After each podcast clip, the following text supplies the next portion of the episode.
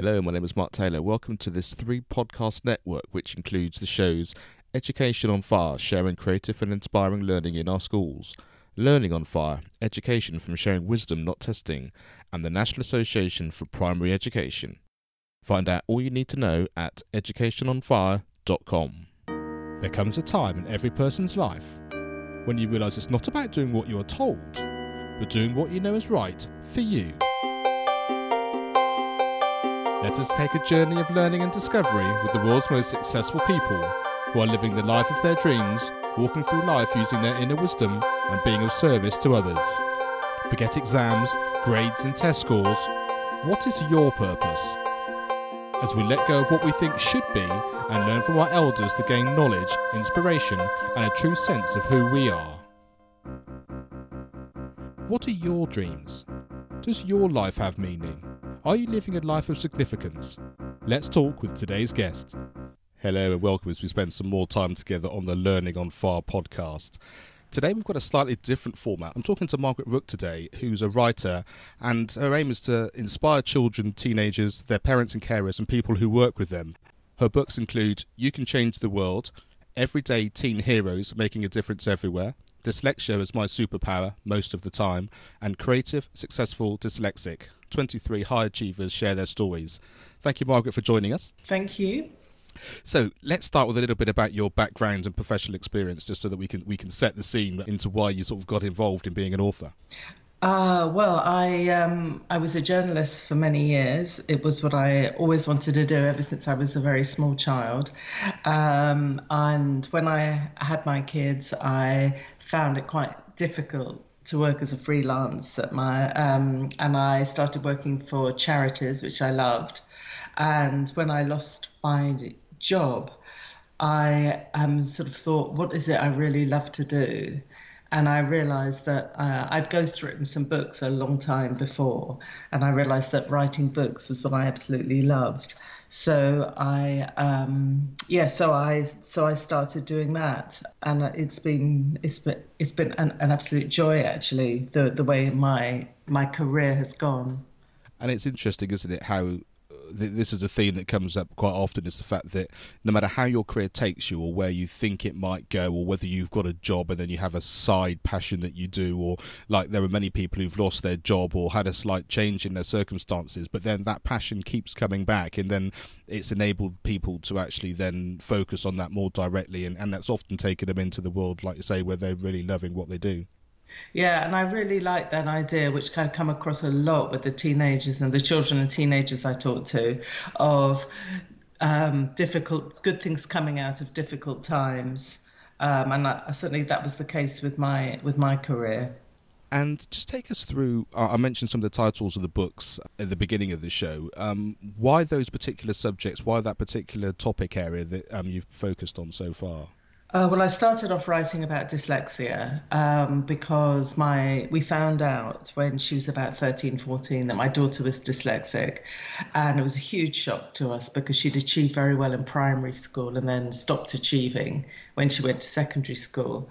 And I, I was just filled with this sort of need for it not to affect her self worth. I wanted her to still believe that no matter how much she struggled at school, and she really did seem to be struggling then, that um, that she could follow her dreams. Yeah, it may sound like a bit like a cliche, but that's what I wanted for her. So uh, I wrote my first book, Creative Successful Dyslexic, which is a series of interviews with incredibly successful um, adults with dyslexia. People like Dame Darcy Bussell, um, David Bailey, um, Eddie Izzard, just all sorts of people from across the spectrum. The way that they told their stories about struggling at school and then finding their niche, having some adult support, and doing what they achieved was was the message I wanted to get across, both for my own daughter and for others like her who were struggling in mainstream school. And what was it, do you think, or I don't know whether you came to the bottom of this, why was it that primary school seemed to be okay and, and something which your daughter was able to, to be um, thriving, it sounds like. Mm, but then mm. then suddenly getting that slightly older, was it the change of school? Was it the environment? Was it an age related thing? Did you ever sort of know what that was? Well, I, I mean, I had different um, people. People had different viewpoints, which were all really interesting. My daughter's viewpoint was that she got away with it at primary school. Um, she was able to compensate with the skills she had so she could learn what they gave her to do. I mean, for example, I remember we worked really, really hard on the weekly spelling tests, and quite often she might get full marks, and then the next day she would have forgotten them all. But as far as the teacher knew, she had full marks. So she kind of find ways to get away with it. Secondary school, I think, secondary schools are a much more complex institution. This was a huge, comprehensive, lots of different teachers, lots of different structures. I imagine the work went up a gear and it was just all too much. She just found it chaotic and difficult to deal with. Yeah, that makes a lot of sense. It sort of sounds like that primary system, you find a way to work and, yeah. and make the most of the system because, like you say, it's about like say if it's a spelling test, you do what you need to do and then you can move on. But it's you know, bringing all those things together, that, and, yeah. and, I can see that from secondary school with my youngest daughter just going into secondary school. It's a completely different way of um, being able to adjust into that learning environment, isn't it? Yeah, absolutely. Yes. So, was it a natural progression then to take the the dyslexia books and then go into the everyday teen heroes? Um, in part, it was because um, so for my second book, which was called Dyslexia is My Superpower, most of the time I interviewed children and teens um, about their own experiences. Um, and I think actually there's a lot for teachers and those working in schools to learn from what they said. So I got, I was used to interviewing teenagers, uh, but I was also aware of the way the news agenda had changed. There was so much being talked about teenage mental health and all the difficulties that teenagers go through. Also, there was a lot being brought up by academics talking about how the people that influence children are other or teenagers are other teenagers. You know, we as parents like to think that we're the biggest influence, but in fact, other teenagers affect them, their peer group affects them so much. So, this book was a kind of I wanted it to be a celebration of teenagers, um, not the stereotype that we so often see in the media. Um, so I wanted that, but I also was aware that the people who influence teenagers are other teens. So if a teenager is feeling maybe a bit down, not knowing which which road to take, that maybe they could read this book and be influenced by one of the teens in it and take take a, a path maybe that they hadn't thought of. And um, your article in the Guardian was really inspiring to read in terms of being able to sort of demonstrate some of these teenagers that have become real um, role models. And, and I guess mm-hmm. Wimbledon this year with Corey Gauff was one of those things that just sort of took the world by storm. Not really, I think, for me anyway, the fact that she was just so young, but the way that she handled herself and her dedication and her focus and her understanding of what she was trying to achieve in her life generally, not just in that one tournament, was was amazing. So what is it ab- ab- about this sort of um, sort of revolution in terms of people's perceptions sometimes of, of what teenagers are able to achieve with, with the right focus? Yeah, I think in a way this this does seem to be the time of the teen. Um, I mean, these this generation of teenagers was brought up often being used to being listened to. This is not the sort of seen and not heard generation. These are people who've had their voices heard in their families. Um, um, maybe in some ways we find it we can find it difficult to set the strong boundaries as as we need to. Um, they have the ability to influence others through their way they can. They have complete mastery of social media in the way that certainly I don't. Um, so they um, there's a way that their ability to communicate and a bit of uh, more of a sense that their voice is important. Maybe that's come together, um, and they are a generation that can make change. They don't need to wait until they're adults. Maybe they can see some of the difficulties there are in the world around them now and think we weren't responsible for this. You know, what can we do to um, to, to, to, to help clean the oceans? What, what, what is it we can do? Um, and the, teenage mind from the teenagers I spoke to in the book just seems to work with that kind of clarity um, that yeah, maybe they don't always overthink things. Maybe they're not quite as jaded as some adults who kind of think, oh, well, it's going to happen, it's going to happen.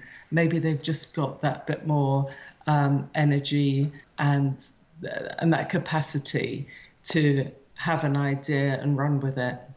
I mean, I guess they really are. You know, they're expanding into their adult life, aren't they? So, mm. so, so it's really positive to hear that that's the that's the case. And, and, we do also hear sometimes about the biology of the brain and how that changes mm. while they're growing through through the teenage years.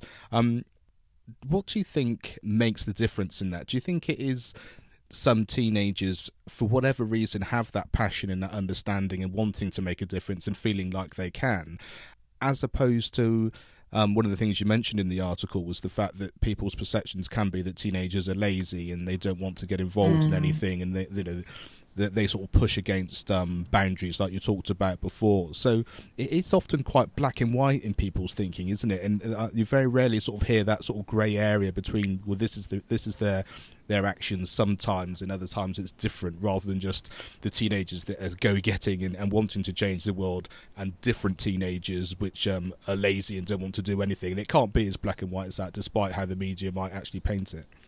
Um, I think one of the things that we wanted for this book, we didn't want to include, you know, the astonishing teenage um, entrepreneurs who've made millions, or the sports stars who've done so astonishingly well and shown such power and mental strength as you as you described at such a young age. We wanted to include their everyday heroes. So people that might have made um, ch- a change that was needed to make in their own life that has made them, as they see it, sort of better people in the world around them and influencing the world in that way, or people who've maybe gone through something terrible like losing a parent and have used that experience positively, maybe to fundraise or to make sure that death is talked about more freely than many of us adults know to do or people who have seen something that they feel is not right in the world, like Amika George, who heard about period poverty and couldn't believe everyone wasn't talking about it. In fact, you know, now the government has, after this hugely successful campaign that um, that she's helped to run, um, now the government has agreed that um, sanitary protection will be in, in primary and secondary schools, which is a massive achievement for um, for a teenager. That's where I'm coming from. I'm coming from everyday heroes, ordinary, if you like, ordinary teenagers who've made that a difference that has impacted on those around them. Were you able to identify what it was about those particular teens that enabled them to want to make a difference? You sort of mentioned that it may well be that they've been through something which is um, life changing or traumatic, or or just experienced something which made them get up and, and do something. But there must be lots of teens that actually wouldn't have done that. Is there sort of a common thread about the sorts of personality or, or the situation which made some people take action and others not?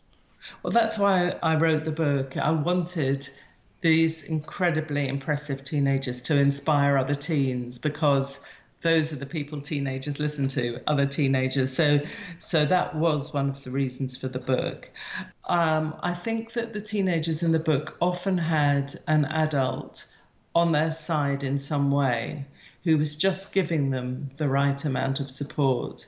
So there was a girl in um, Zainab, a wonderful girl in a school in Lancashire, who was, as she described it, the class clown, messing about in class, every teacher's nightmare. And um, one of the one of the staff said to her, "You have so much energy. Why not use it for something positive?" And just that one intervention changed the whole direction of her life.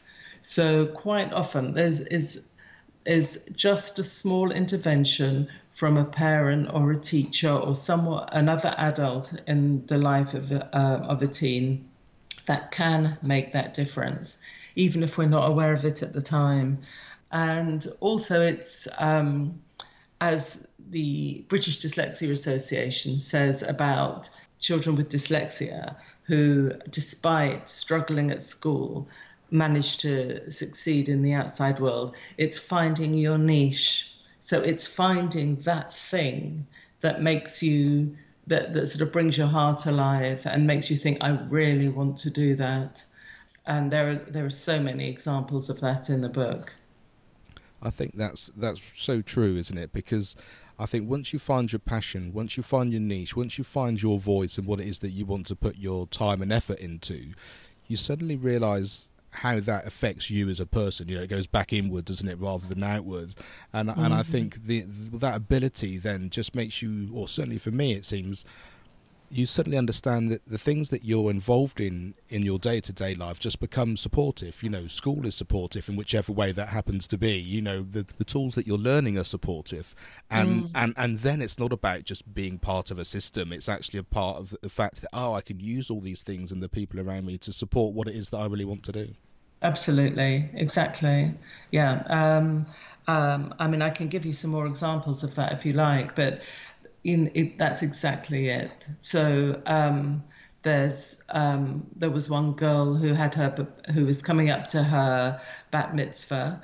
Um, and she decided she didn't need presents. What she wanted was to raise money for a charity she really believed in to help um, girls in poor countries and the, her whole school came behind her. You know, her, her I think it was her head teacher um, and other girls in the school helped her raise um, significant amount of money. Um, and she could just have carried on the normal way, you know, having a having a do and getting presents from aunties and uncles. And in fact, she channeled it. Um, there's um, uh, a girl, Lucy Gavaghan, who's who's quite well known, who, when she was very young, um, sort of met a hen, as she describes it, who was injured, and helped sort of notice her injuries and, and watched her get better. And it made her think about um, the welfare of chickens generally.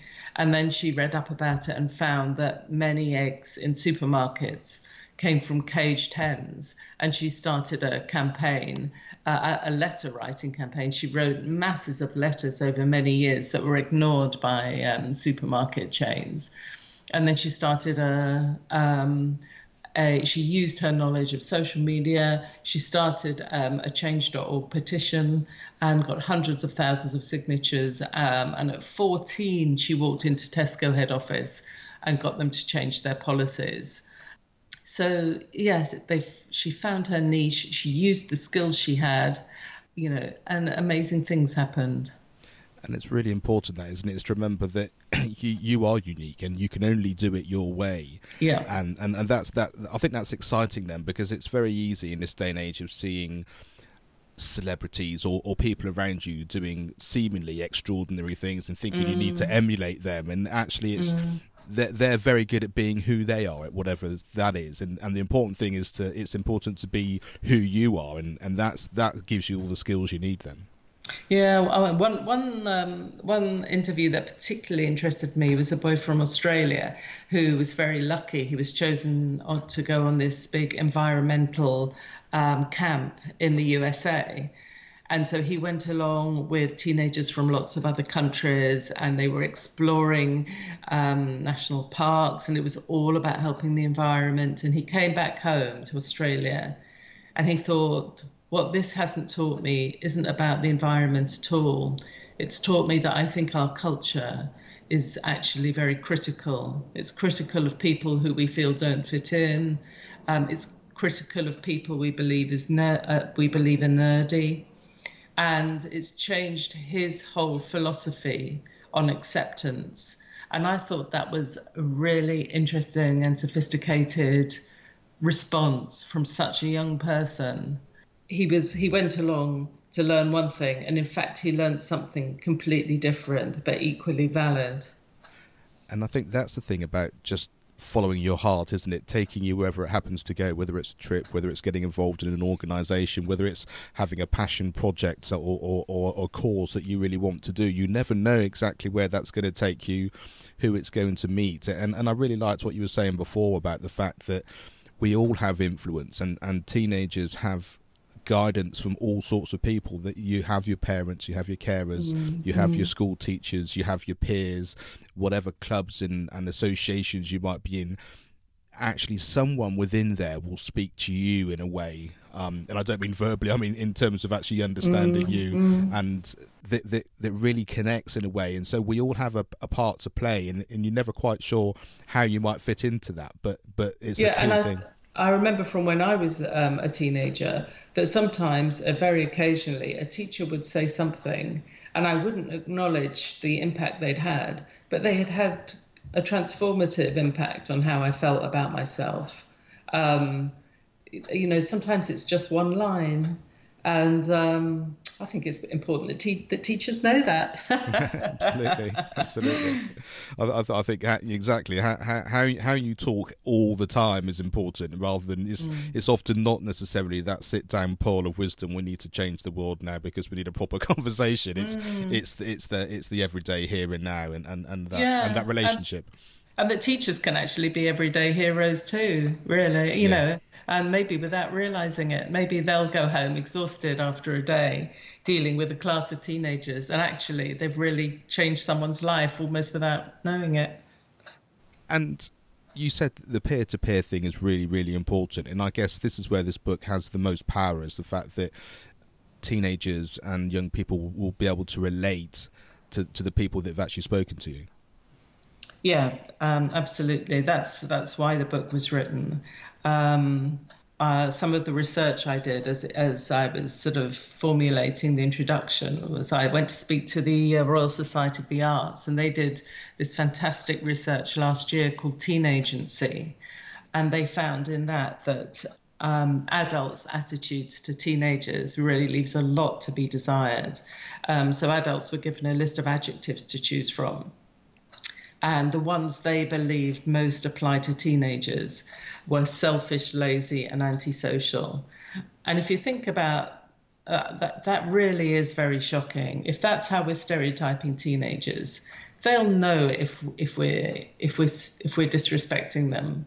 And how how are they expected to respect themselves if that's the attitude they're getting from the adults around them? You know, we we really need to up our game. Uh, and they found that when teenagers said they wanted to uh, volunteer, they were interested in volunteering. The adults said it was because the, the main reason adults said they wanted to do that was because um, it would be good for their CVs and good for their UCAS statements. And when the teenager asked, well, teenagers were asked, why do you volunteer, want to volunteer? They said, it's because we want to help others. So how how have we got it so wrong? You know, I've told um, people as I'm walking down the street, "Oh, how old are your kids now?" And I, when I said they were teenagers, you get this look of pity. What's that about? What's that about? You know, teenagers can be amazing. Clearly, a lot of what we see on TV or or or on social media or read in the um, newspapers is negative. But you know, we have to know that there is more to life than that. You know, we need we need not to forget. You know, I've forgotten with my with my say with my daughter. I remember um, having the usual mother-daughter teenage struggles with her, and she came home one day from school and said, "Oh, that these two boys were being horrible to this other boy." So I stepped in and I really let them have it. And I thought, oh my goodness, I forgot that about you. You know, I forgot that you have this, you have such um, this sense of right and wrong and justice. I was still thinking about, you know, that we hadn't got Drake tickets or, you know, whatever it was, you know. So, um, yeah, that you'd come in so late last night, whatever the latest, you know, issue was. So it's so important that we see what's there, that we don't forget to see what's amazing.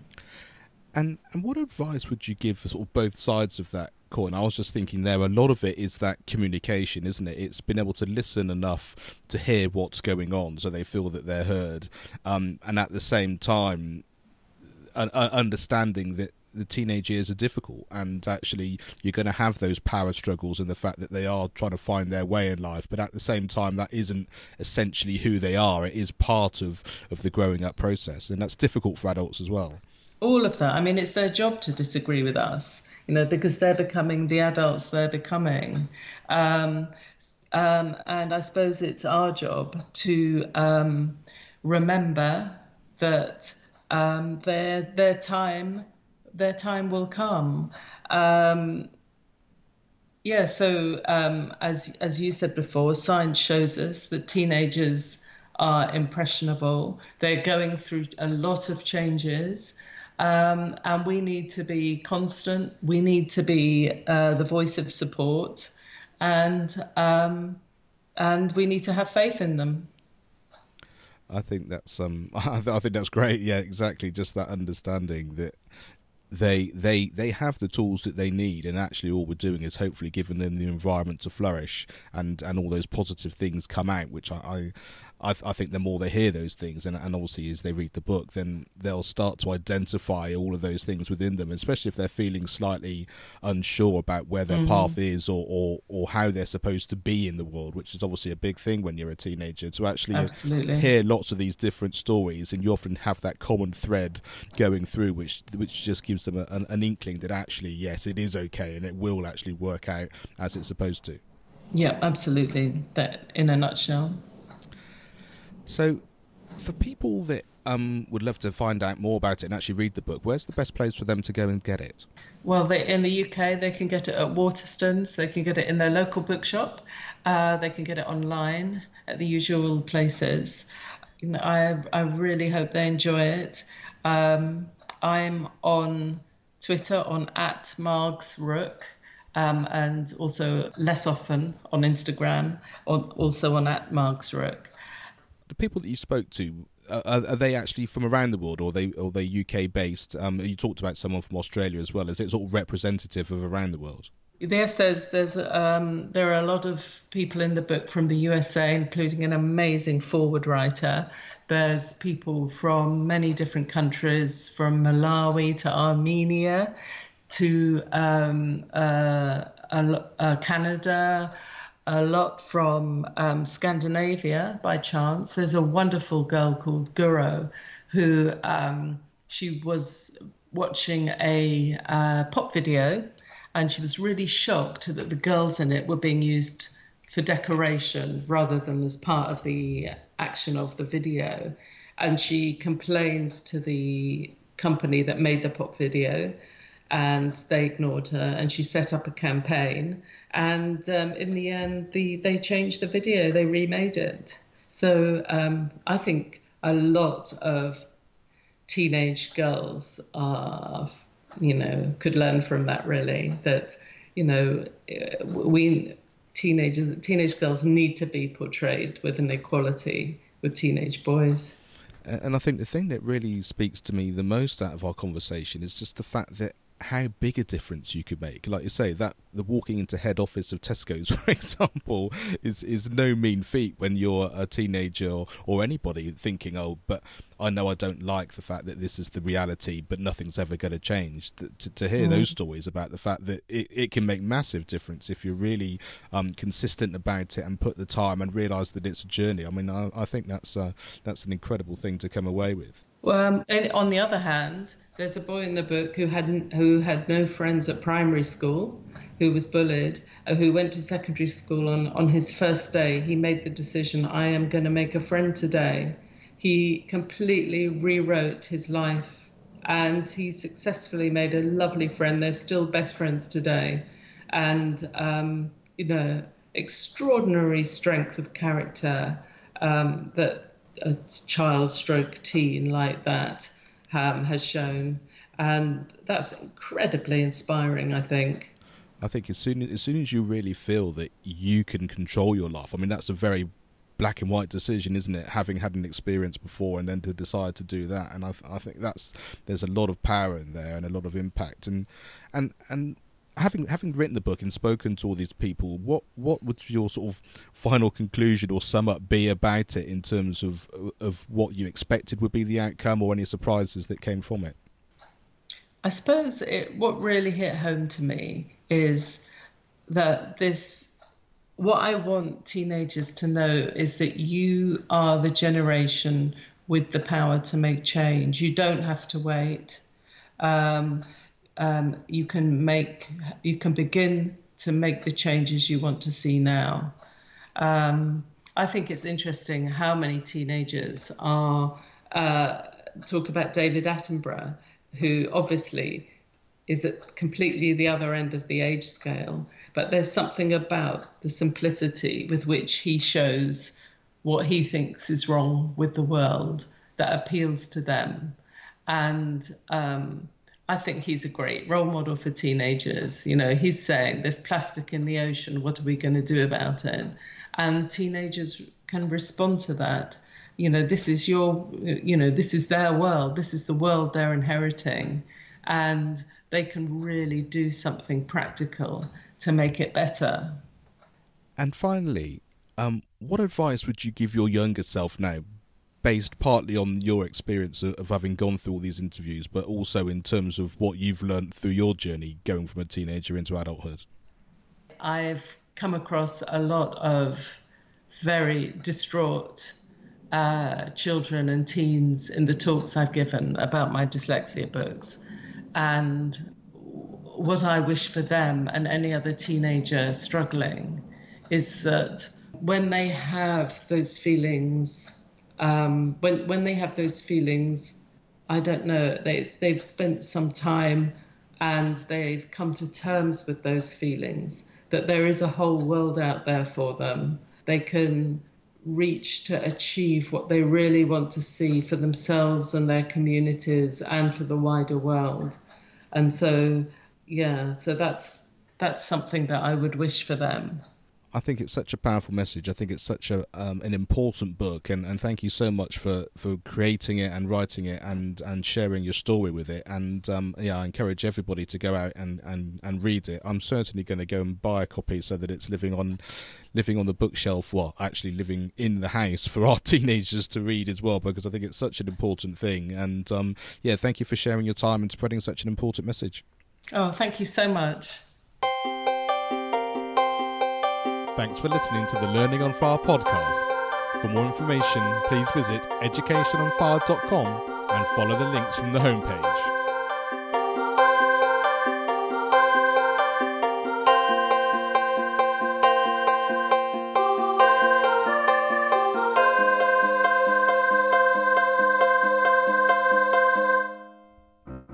Education is not the filling of a pail, but the lighting of a fire.